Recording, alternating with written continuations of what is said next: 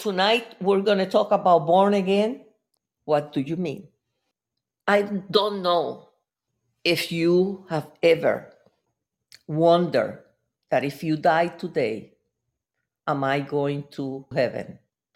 At one point or another, at one time or another, I think that we all have asked that question. How do I know that I am really born again? Why am I afraid of death? Romans 10:9 says, If I confess with my mouth that Jesus is Lord, and I believe in my heart that God raised him from the dead, you will be saved. In order for us to come into the kingdom, we were told that after you pray this prayer, everything is going to be okay. No one explained to us how important that prayer was, but also that there were many things that you needed to leave behind. It says salvation is free. I don't think so. And I'll tell you why. Salvation is not free because, first of all, Jesus paid the price. So it wasn't free. He died. And that's the reason he died. So we don't have to die. But for me, salvation has never been free, and I'll explain. Salvation was keeping in mind, and I'm talking about the beginning of the journey, keeping in mind that I cannot act or do the things that I used to do. Keeping in mind that I could not dress or I should not dress the way that I was dressed, used to dress before. That there was sin in me that I have to stop doing. It could have been drinking, it could have been uh, smoking, it could have been drugs, it could have been anything. So I paid the price of separating myself from the world. So salvation is not free because it's going to cost us everything. It cost me my family. It cost me my job. It cost me my will. No longer I can do what I want to do. I have to ask God.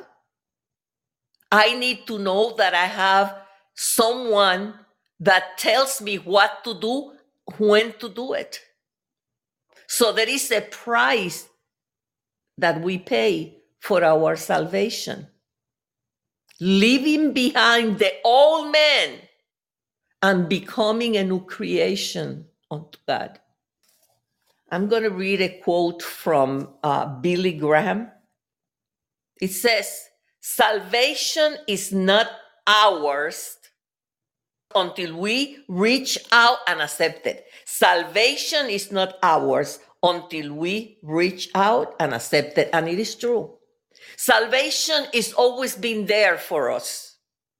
But maybe it took you until you were 20 years old. It maybe took somebody else until they was 70 years old. But salvation, it was always there. But we, by the grace of God, God put something in our heart that we reach out to God and accept it. It could have been in a campaign, somebody invited you to church, it doesn't matter. Uh, a dream that you had, an experience with God. And I have to say that it is the same for everything else. The gift of God's, it's there. But we don't get them until we reach out and receive them. So they were there. They've been there all along. But now we know. So it took someone to reach out, present it to you, and to you, for you to accept it. Many people believe that salvation is attained by merits, but the thing they do but the money they give, But Ephesians 2 8 9 says, For by grace you have been saved through faith. So you have to believe. Can you live guilt free after asking for forgiveness? One thing is asking for forgiveness, and another thing is to live guilt free. You can live guilt free after you ask for forgiveness. But the majority of us, our sickness, the majority of those sickness come because of not being guilt free. The only way for you and me to be really born again is through obedience to God.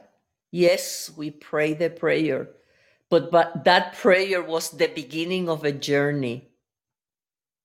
When we ask Jesus to come into our heart, it is the day that we choose to surrender to Him and start a journey to perfection.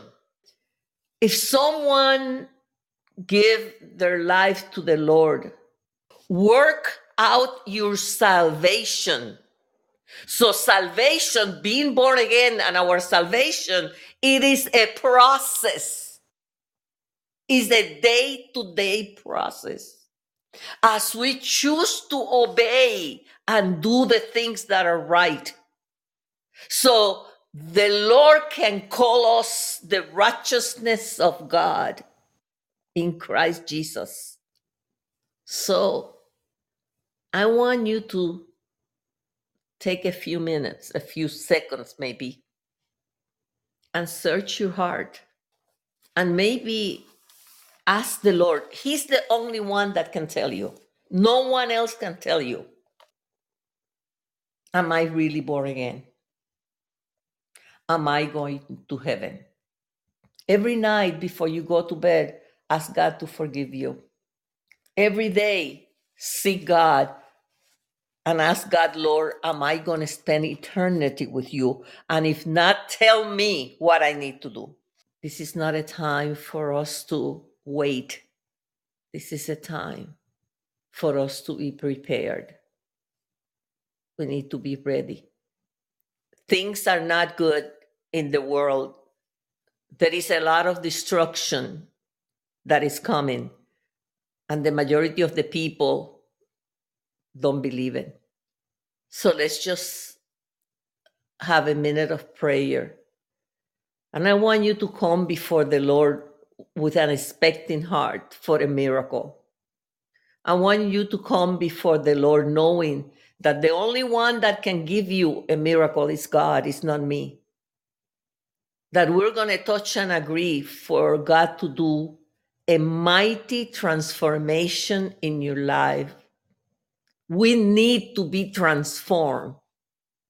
And Father, tonight, we thank you. We thank you. We thank you for the price that you paid at the cross, for giving us life and life more abundantly. We thank you, Lord, and we come before you and we ask you to do a miracle in our lives, to share what is in your heart with us, to touch us, and let you, Holy Spirit, let the Spirit of the Lord fall on us. We need to be born again today. And yes, you said that if we confess with our mouth, this is the beginning of the journey because as we grow, we'll become one with you. And we will not fear death anymore. We will not be afraid because we know that we're going straight to see you. And I pray, Lord, that everyone that is listening now, or those that will listen later, that will have an they will do an inventory of their lives to make sure that they are born again In the name of Jesus, we thank you for giving us salvation, for giving us the Holy Spirit, for giving us peace and joy. We thank you. Lord, don't let us sleep. Don't let us have no peace until we know for sure that we are totally going to spend eternity sitting at your feet. We declare decree that we are born again because we have asked you to forgive our sins, to come into our heart, to live in our heart, stay there, guide us, bless us, chastise us, do whatever it takes for us to spend eternity with you in Jesus' name. We thank you. We thank you.